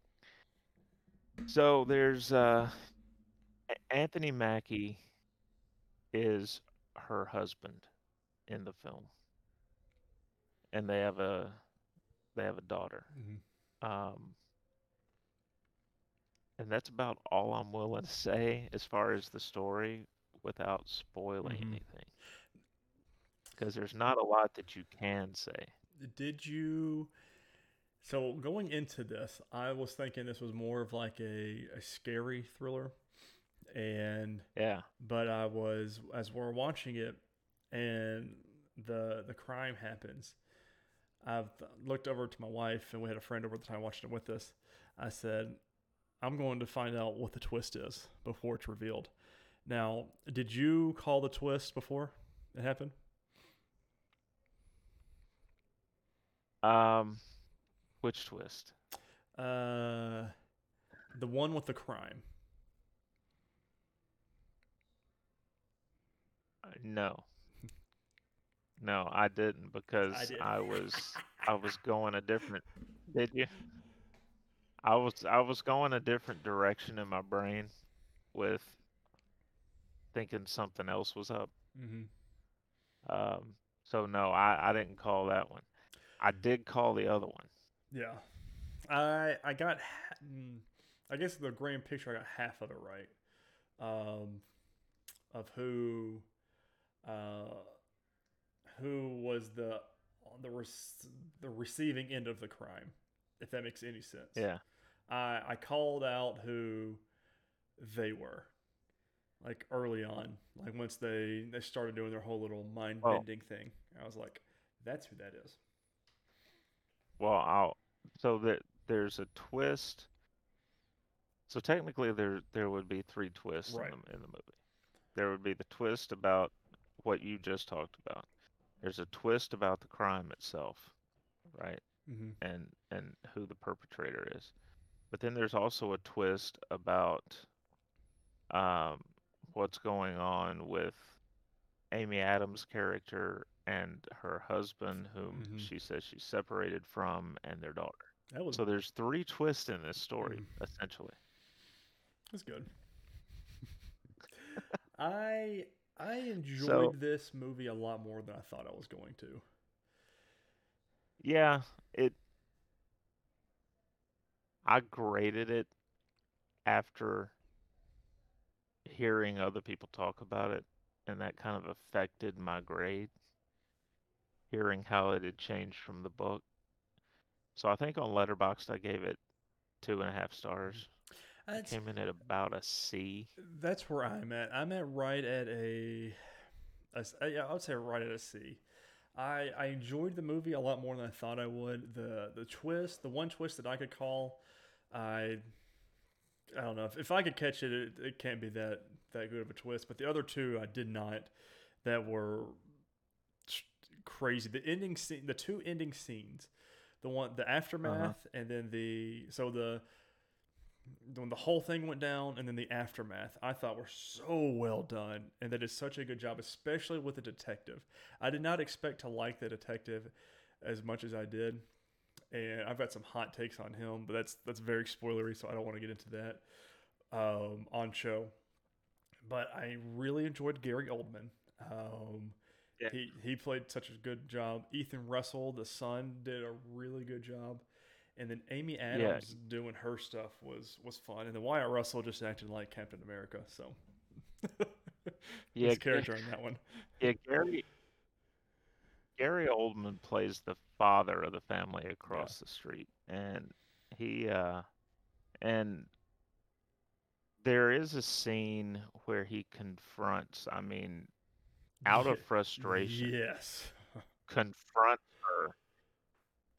And once you see the story play out, what he tells her, you you understand what he was. He, he comes off as meaning one thing when he when he when you first see it, but then after you see the end of the movie, it takes on a, a new meaning. Mm-hmm. So, uh, yeah, I'd say it's a definite C. I'd I'd still say people watch it Yeah, it's. I mean, it's because I on think Netflix. there are people free. that will just absolutely. Mm-hmm. Yeah, but um, it's definitely worth a watch. It's Mhm. it's well done. Like I said before, I found out some of the changes that they made for the movie, story wise. I would have probably given this about a B minus in that range, Yeah. but it just it knocked it down, knowing what it could have been for me. So, on to the news. Um, We got our. well, our first off, for next week from from Netflix, from Netflix, Outside the Wire. Also, Tyler. Anthony Mackie uh, movie. Is that all you want to say about it, or I mean, yeah, I could I could give the the IMDb synopsis. the synopsis? Yeah, outside the wire. It was made this year, came out this year. Um, we'll go to it. Uh, in the near future, a drone pilot sent into a war zone finds himself paired with a top secret android officer on a mission to stop a nuclear attack. Of course, the android is played by Anthony Mackie. Uh, it's rated R, it's two hours long, and on IMDb, it's sitting at five and a half, five point four stars out of ten. So it's got a good cast on it. Michael Kelly's in it. Uh, Emily Beecham, Anthony Mackie, of course. So he's been in a lot of stuff. He needs to uh, tone it down a little bit. All right. quit, quit making money. Well, he's trying to he's trying to stay in shape so that he doesn't have to get back in shape for Right. Captain I America mean, it makes 4. sense. So That's. On to our news. Um, the Eternals trailer premiered, Mhm. and it tallied 77 million global views in its first 24 hours. So, Tyler, this is one that um, I'm ashamed to say I missed. I just so you're not missing a lot. and I'm very, and I say this about a lot of these characters and movies. I said this about Guardians of the Galaxy, so take what I'm about to say with a grain of salt. I don't think this is going to be a, a big hit for Marvel. And just because these characters in the trailer just didn't look Like I don't even know who the villain is of this movie, and this comes out in November. And they had a little at the end of the scene. They had a little um, situation with the Eternals. They're all a big ancient family, and you know they were all sitting there eating. And one of the guys says, you know, with Captain America and Iron Man gone, can I lead the Avengers? And they all kind of look around for two seconds. And they all start burst out into laugh, and boom, that's it. That's end of it. I'm just like, I mean, it takes place in the past, the present, and in the future. So I don't really. Uh, it's I don't. I'm not excited about this one. I'm just gonna put that there. But I said all the exact same things about Guardians of the Galaxy and look how great that shit, that movie is, and I was never more proud to be wrong. So. Right. So. Now, one thing about the deadline article for this, um, written by Anthony D'Alessandro, we've gotten to this point with with pop culture and entertainment now where we're counting the online views of trailers. Mm-hmm. So this one brought in 77 million global views in its first 24 hours. Uh, it says that's the biggest online trailer drop for a Disney Marvel movie in 14 in the 14 months of the pandemic. Um, it bested the initial 24-hour traffic for Disney's Cruella trailer, which drew 71 million and Disney's Disney Plus's WandaVision, which was released following its airing on last September's primetime Emmys. Um, the 24-hour trailer traffic also beats numbers for pre-pandemic theatrical releases Maleficent, Mistress of Evil at 61.7 million, and the Will Smith Guy Ritchie hit Aladdin at 60.8. It does mention the trailer drop for Falcon and Winter Soldier racked up 125 million views following its airing on the Super Bowl. So it's still But untouchable. That also I- I includes your Super Bowl numbers for broadcast. That's true. Um, I'm kind of like you though. This talk of this movie hasn't quite grabbed me yet. I do think Kit Harington Mm-hmm. as the Black Knight is is something that's going to be exciting going forward. Well, he's I'm he's just not sure with how the others are gonna. His brother from uh, uh, Game of Thrones as well. What's his name? Uh, hmm Rich, Richard Matt. No, that's not his name.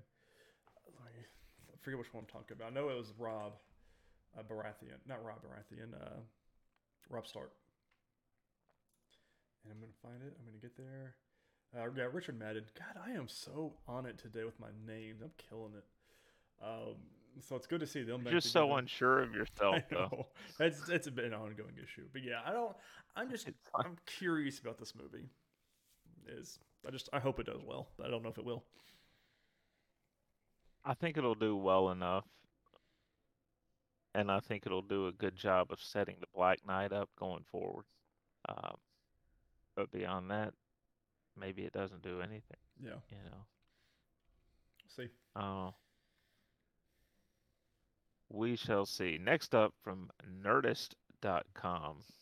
Have heard of them. Mm-hmm.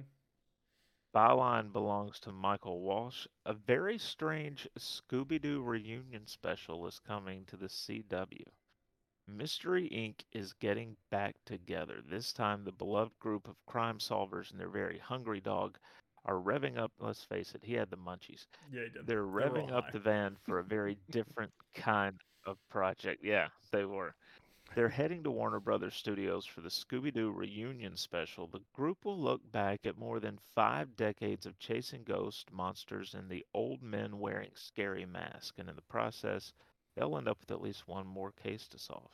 Uh, this comes among this. This comes with the CW's announcement of a whole new slate of shows and specials. The strangest of them all might be the network's plans to reunite Mystery Inc. with this mockumentary special.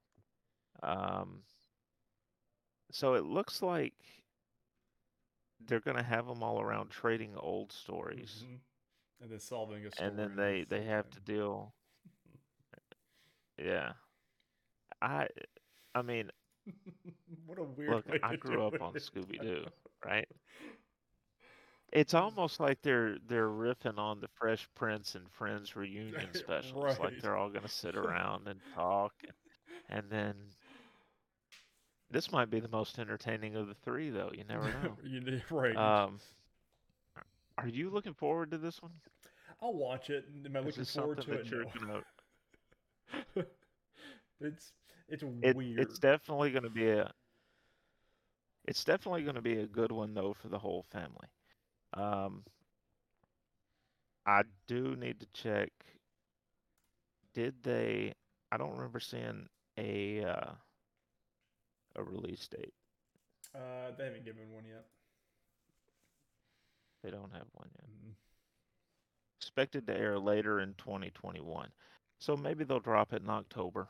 Oh, so much That'd be perfect, right, for Halloween and uh Timothy Chalamet will play young Willy Wonka in an upcoming prequel movie.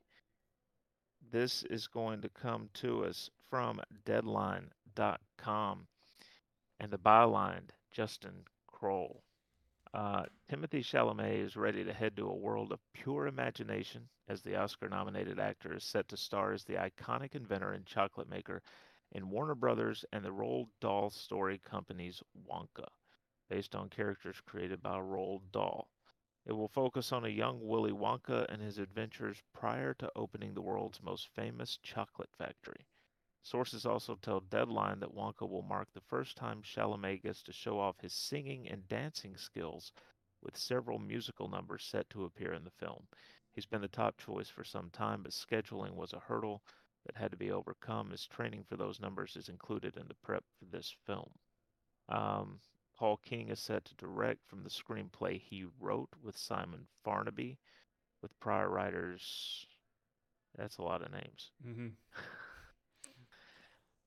Uh, David Heyman, Luke Kelly are producing, with Michael Siegel and Alexandra Derbyshire executive producing.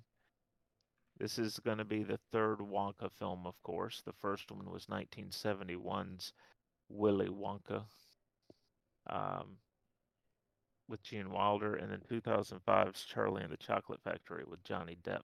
So, I don't know. This, I'm glad it's not a remake. I'm glad it's something different. Mm-hmm. Um, we've never gotten this in film form before. Um, so it, at least it's it's something new. You know, the first two films basically told the same story with Right. some some slight variations. So I don't know. I'll I'll definitely be interested in checking it out. Um, are you gonna? Is this one you're gonna want to see or? Mm, no. It's. I'm just gonna be honest. No. I I like Willy Wonka. Not not a big Wonka person. Yeah, I mean I like it. I just don't. That story is not going to want me. It doesn't make me want to watch it. I just don't. Right. not about it. So I'll catch it on the third iteration of it. Well, here's something that's really interesting. If if Wonka doesn't do it for you, from Variety.com, Brent Lang and Todd Spangler.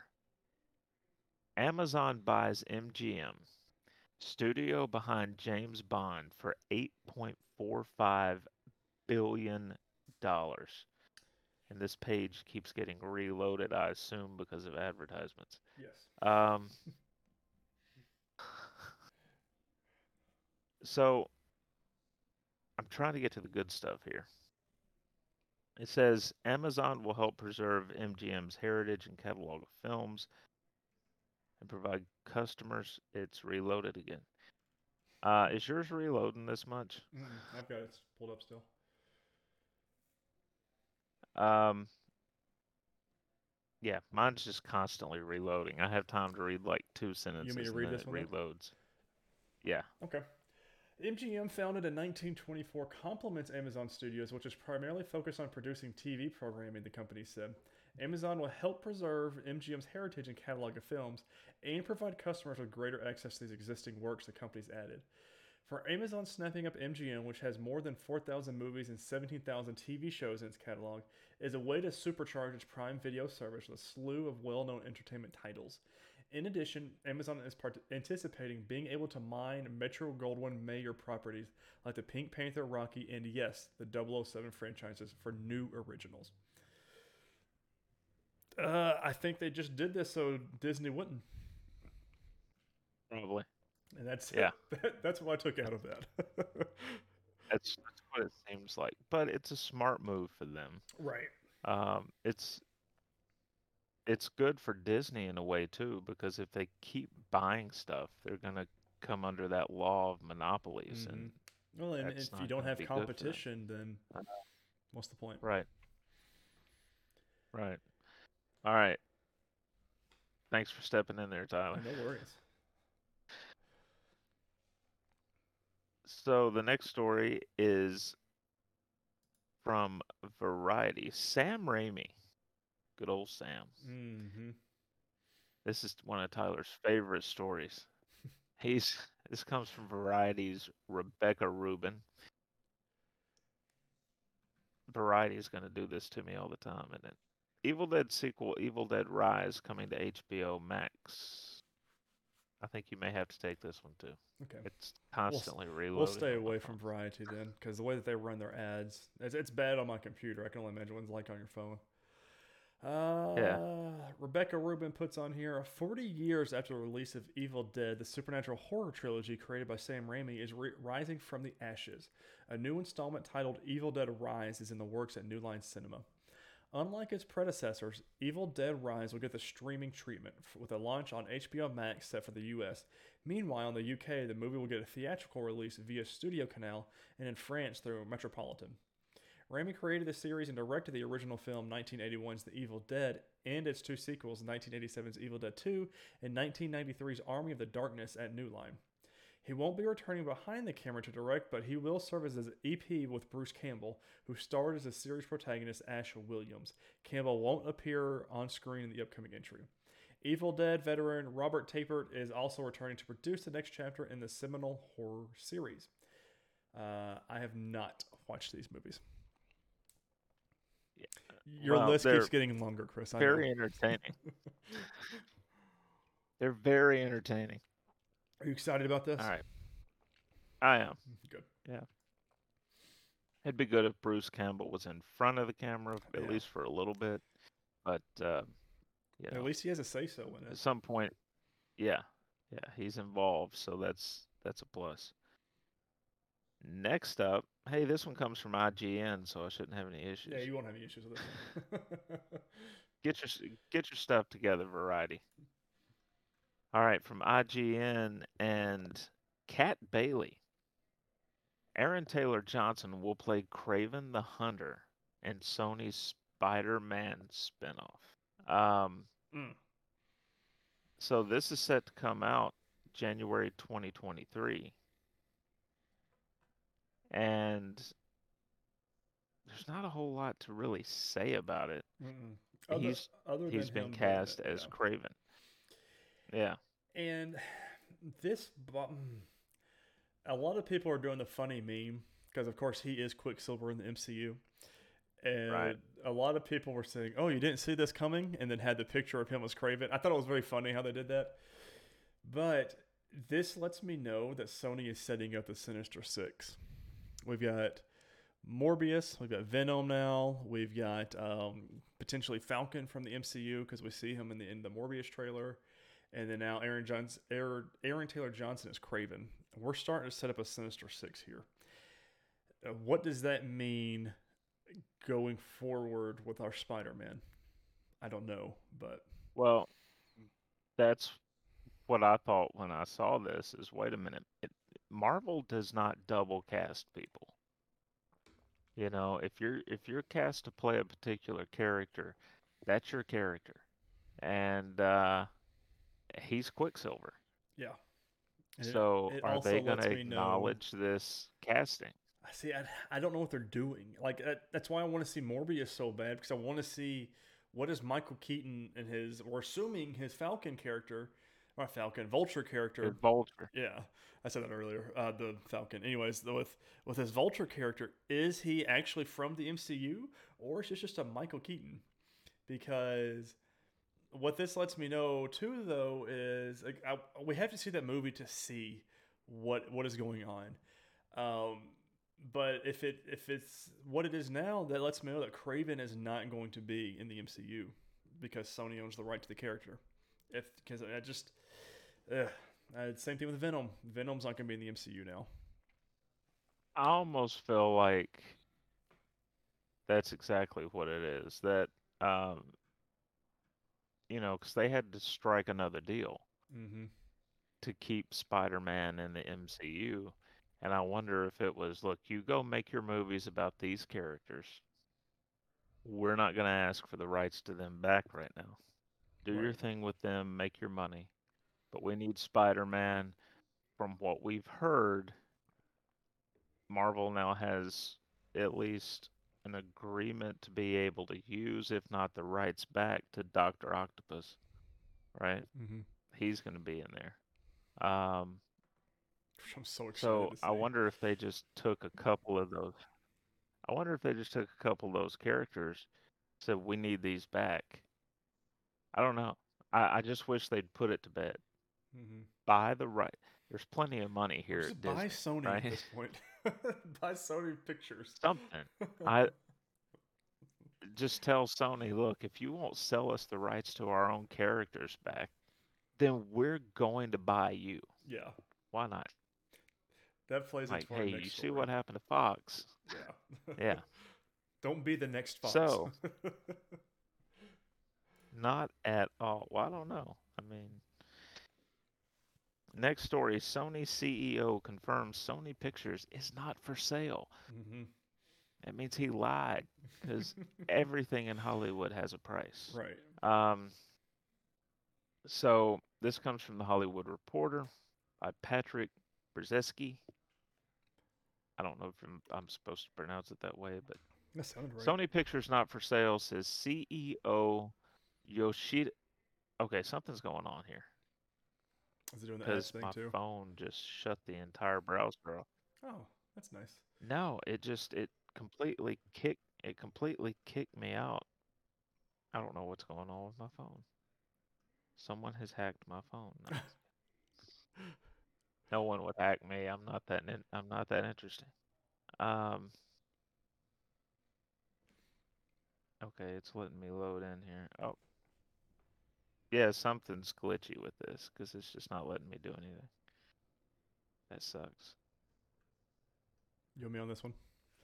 Can yeah, can you take Okay. this one and the deadline and I'll just do the other post in between. Okay. So, uh, so Sony Pictures is not for sale, nor will it be spun off as a standalone company anytime soon, says Sony Group uh, CEO Yoshida Kenichiro. The rapid consolidation seen across the screen sector, such as Amazon's 8.45 billion acquisition of MGM, we just talked about that, and Warner Media's high-profile merger with Discovery last week, has fueled industry speculation about Sony Pictures' future and the company's strategic decision to set, act as a content supplier to established streamers rather than launching a flagship direct to consumer service of its own has made it something as an outlier in the streaming era. era. Meanwhile, the high price tag Amazon paid for MGM, which is a significantly smaller operation than Sony Pictures, underscored the enormous value Sony Group could potentially command for its film and television operations should it be open to parting with them. everyone's got a price, like you were saying. Yeah. So He's not going to come out and say, "Yeah, we'd sell for the right." right, If he denies that it's for sale, he gets a higher price. yeah, So, not saying that they will sell, but you It's know, there's too much of it going on right now, and if they, yeah, yeah, definitely. I, I think it eventually happens. I, I think it just gets pulled in. I think you're going to end up with maybe three major film companies, and then they'll have all these subdivisions of the ones that they bought. Disney, Disney, Netflix, and Amazon. Amazon. Yeah, I'd be okay with that. Yeah. Just, just one of them go ahead and buy Hulu for me, so I can just bundle it all in, and we'll just take care of that. Well, Disney has Hulu. Oh, that's right.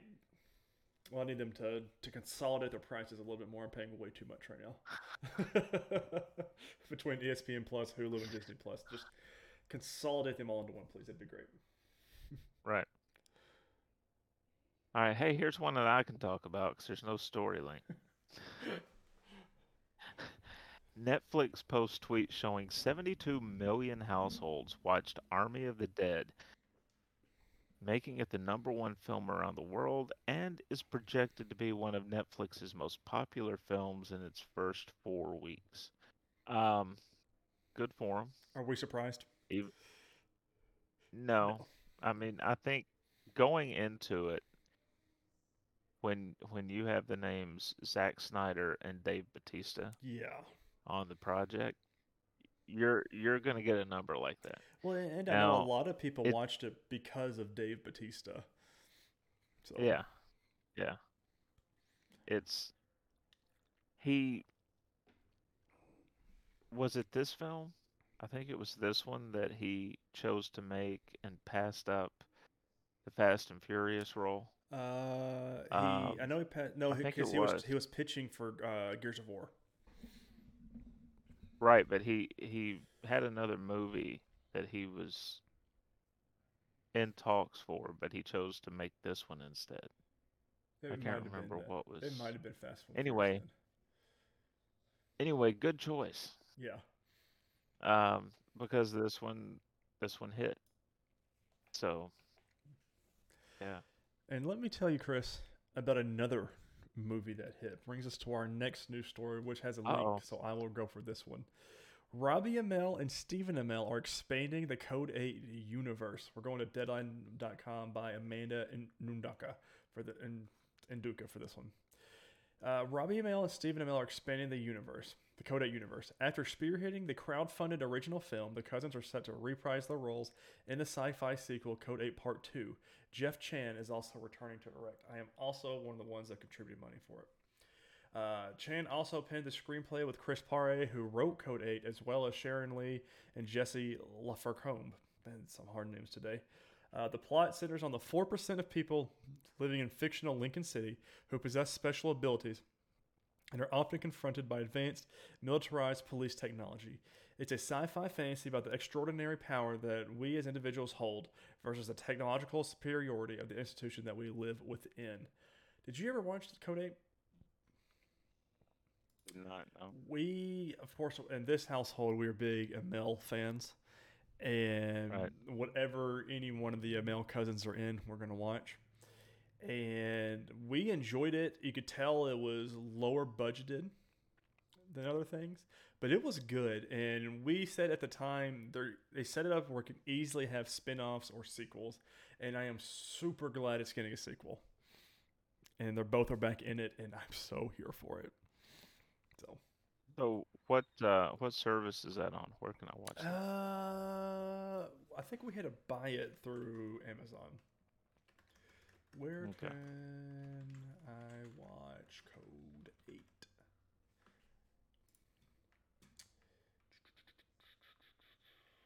Of course, no. Oh, is it on Netflix? I know it's showing up on Prime Even Video. better. Let me. Yeah. Oh, it's on Netflix. That's where we watched it. So there, there you go. we go. Watch it free on Netflix, everybody.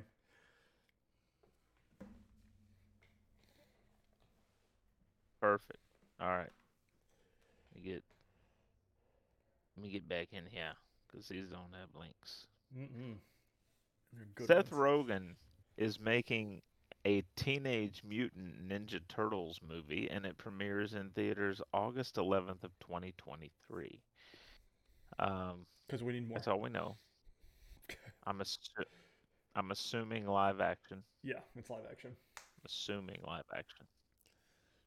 So, I don't know. I have I have a soft spot for the original live action back in like 1980. Yeah, you would be a Secrets of the Ooze kind of guy. somewhere in there. That's you know, just because I'm old, really. It's uh, um. Also, Thor: Love and Thunder has officially wrapped filming. So let's pull up the fun stuff here, which is Chris Hemsworth had a uh, Instagram post here where he said that's a wrap on Thor: Love and Thunder. It's also National Don't Flex Day, so I thought this super relaxed photo was appropriate.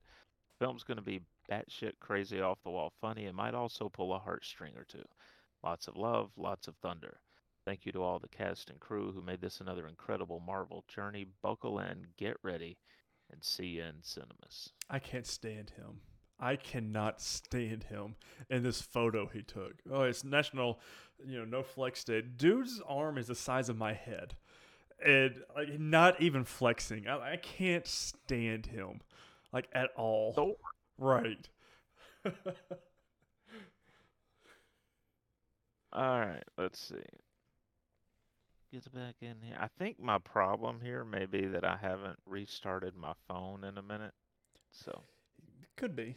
um, finally, a quiet, quiet place two roared past Godzilla vs Kong for the biggest pandemic opening weekend at the U.S. box office, with fifty-seven million dollars for a quiet place, and Godzilla vs Kong had thirty-one point six million. Yeah. I've never seen the first one. Good for it. I heard I've heard really good things Yeah. about both. And it's to the point that I want to watch these two. I know, and I've and I hear they're they're pretty horrifying, but I they're not demons or anything, so I am. It's not ghost or demons, so I'm good. Oh, okay. Well, yeah. Yeah. There you go. Uh, releases this week. This goes back to the end of May Mm-hmm. up through June 11th. Uh, the Conjuring, The Devil Made Me Do It, June 4th, and In the Heights at the cinema on June the 11th. You can also watch The Conjuring on HBO Max. Mm-hmm. Um, so I may have to do that. Yeah, that's uh, my oldest Yeah. daughter and my wife are watching it tonight. I will be on the opposite side of the house with a fan going and a uh, the community uh, playing on the TV. And uh, and a cute little Annabelle doll sitting. Yeah, right of course. Yeah, no. Maybe a crucifix or five around the bed. So, our next and last topic. Uh, what was it? Do it. I was gonna say, what was it? The Exorcist, where the crucifix on the wall turned upside down. Uh, I itself? assume that's right because I will never watch that movie. Uh, our next and last topic is video games. Chris, what have you been playing the past two weeks? I, I dipped into Valhalla just a little bit um, when I had some time, but uh, it's been mainly the show, man. It's been um, I, I finished the second inning program like a week early, but then they dropped season two Team Of Affinity, course. So I've been on the grind for that. Now the Mhm. third inning program has dropped, so I've been on the grind for the third inning program. But I'm planning to knock them both out really early, and then just play a little daily Yeah. and play chunks of Valhalla. We've got so video game wise, it, these next two weeks are going to be huge, and our news reports and everything else is going to be crazy off the wall. And we still need to sit down and figure out how we're going to do that for the podcast, on how we're going to do that. Mhm. Um, but I've been playing Destiny. the The newest raid dropped a couple weeks ago, and I got through it, and I bought my jacket because Bungie, that makes Destiny, does this amazing thing that you can only buy certain things unless you want to spend ninety nine thousand dollars on it. So Right. you have to do something in game, and they give you a code, which makes it an affordable price. Like the the jacket is like hundred and twenty bucks or something like that and it's personalized and which is what I got, which is the reason I wanted to beat the raid the first before the first reset. So I did that, but I mean that's that's honestly all I've played. It's been real busy here uh, with work, and I've got to figure something out Mhm. because sitting here in the same spot that I sit at work and then wanting to play games afterwards, just my body doesn't want to sit here any longer, and I need to figure something out. But figuring something out, I've got absolutely no news links, so we're just going straight through all of this stuff. Um, we got seven different news stories here. A lot of it's E3 related. Uh, the first one is Pokemon reveals new release dates for its uh, new upcoming games. Pokemon Brilliant Diamond and Shining Pearl are coming out November 19th, 2021, and the new looks like RPG for Pokemon Legends Arceus will be coming out January 28th, 2022, a lot earlier than I was expecting we were going to get that huge of a game. Uh, Battlefield 6 reveal is set for June 9th this week. Uh, PlayStation, your PlayStation Plus games for June are PlayStation 5 Operation Tango, the PlayStation 4, you get Star Wars Squadrons and Virtual Fighter 5 Ultimate Showdown. Um, we also got another delay with God of War, and I'm going to their tweet right now from Santa Monica Studio. Don't blame Alanah Yeah, Pearce. do, do not blame. I don't care who you are. Do not blame developers for anything. It's it's a video game. This goes for movies as well. If anything gets pushed back, Why why yell at people and send death threats? It's absolutely ridiculous. But we're going to the Santa Monica studio uh, press post. Since the release of the next God of War teaser last year, we've been humbled by the amount of love our community has shown us. We're incredibly grateful to see so many people excited to experience the next chapter of Kratos and Atreus' journey. We remain focused on delivering a top quality game while maintaining the safety and well being of our team, creative partners, and families. With this in mind, we've made the decision to shift our release window to 2022. Thank you all for your continued support. We've got some exciting things in the works that we cannot wait to share you or show you. So, a couple things. Uh, we all knew this was not happening in 2021. I am concerned, not really concerned. I'm skeptical if Horizon Forbidden West is going to come out in 2021, if not be a March or an April or February release for it uh, for Sony. Uh, this lets me know that it's not a little spin-off game like Miles Morales, like people were thinking this was going to be. Um, because if you think about it, God of War came out in 2018. We are now three years post that, so plenty of time to make a game and work on it. I'm, I'm assuming I'm not a game dev. I don't know, you know, the, the scopes of these games, but I I have a feeling that this game, if Horizon Forbidden West gets kicked back, which to me it's going to, that's going to be early next year. This will be the end of 2022's game release. It's to me. That's just what I see with, from reading that tweet. Um, Just in time for the holiday season. Yep, and what better? And a lot of people, a lot more people will have PlayStation fives by then. They've already said it's going to be scarce for Uh-huh. 2021, but 2022 is going to be a bigger year, and I agree. Uh, let's get right to our E3 news here, Chris. Ubisoft's E3 showcase will be June 12th at 2 p.m. Central Standard Time. Again, all this is going to be in CST because that's where we are. Um, they put on there, they say it will have Far Cry 6, Riders Republic, Rainbow Six Quarantine, and some surprises you don't want to miss. Uh, some is not a lot, which is, we'll see what they do. And then the big one that everyone, literally everyone's eyes is going to be on Xbox and Bethesda showcase is set for June 13th for 90 minutes of games at 12 p.m. Central Standard Time. This was a big thing because we did not know what Bethesda was going to do, if they're going to have their own showcase or if they're going to be with Xbox. Well, they're going to be with Xbox and expect to see Starfield, expect to see Halo. Um, that's going to be the biggest thing, or, you know, because that's coming out this year. and There's no way it's not coming out this year. Uh, so we'll see. It's Halo, not Starfield. Starfield's still way out there. Um, and then with that, Nintendo has set its E3 date and time as well on June 15th at 11 a.m. Central Standard Time. And this is interesting to me. With 40 minutes of info focused on Nintendo Switch software, mostly releasing in 2021, put a pin in that. Followed by around three hours of gameplay in its Nintendo Treehouse Live, which is, they usually have a Treehouse Live. It's not that long, usually not that long. So, Yeah.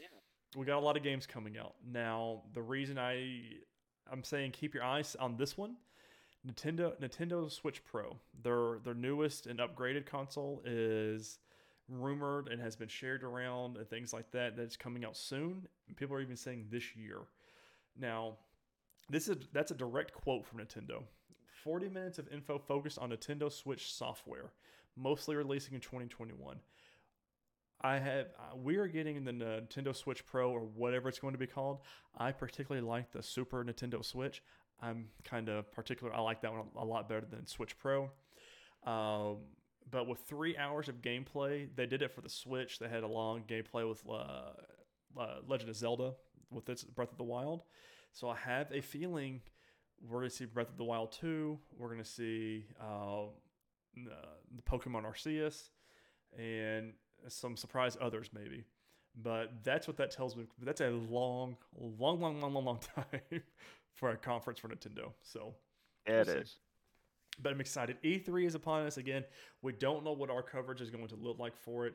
I'm going to be reacting a whole lot on Twitter, so be ready for that. Uh, the Xbox and Bethesda showcase will have already have happened before our next uh, recording, so we'll still have that.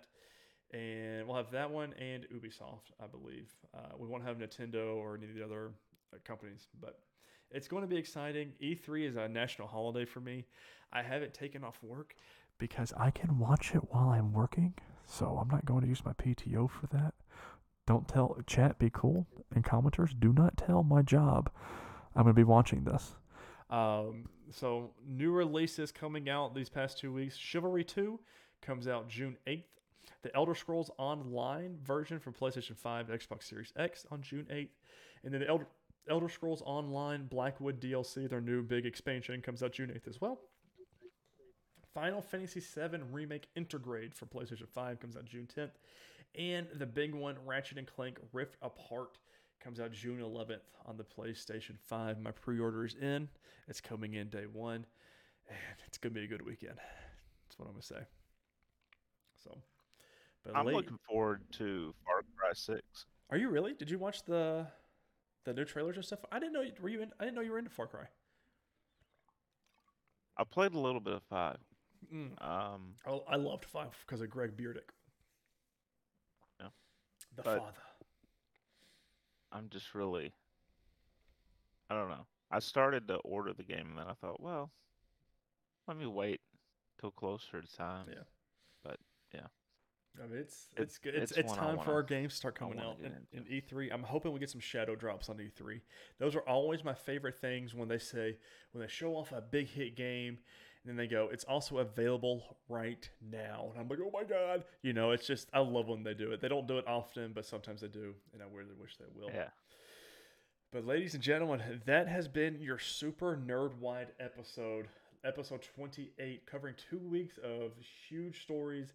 Uh, next time you see us, there's going to be a lot of gaming news, a lot of things to talk about in gaming.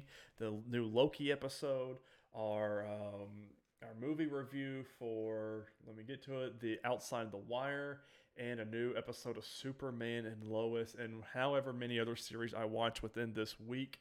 Uh, guys, thank you so much for watching and listening.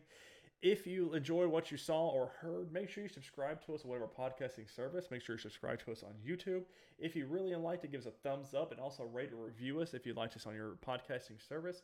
If you want to go the extra mile, we always do have the patreon.com slash nerdwide where we have three different tiers. You can toss us a couple bucks our way. And guys, if you want to follow us on social media, you can follow the Nerdwide account at nerd underscore wide. You can follow me at Ty underscore Haynes. And you can follow Chris at MavTN7. But guys, this has been episode 28 of the Nerdwide podcast, the super episode. And we cannot wait to come to you next week with some more E3 news and some fun reviews for you. Everyone, have, be safe and enjoy your week.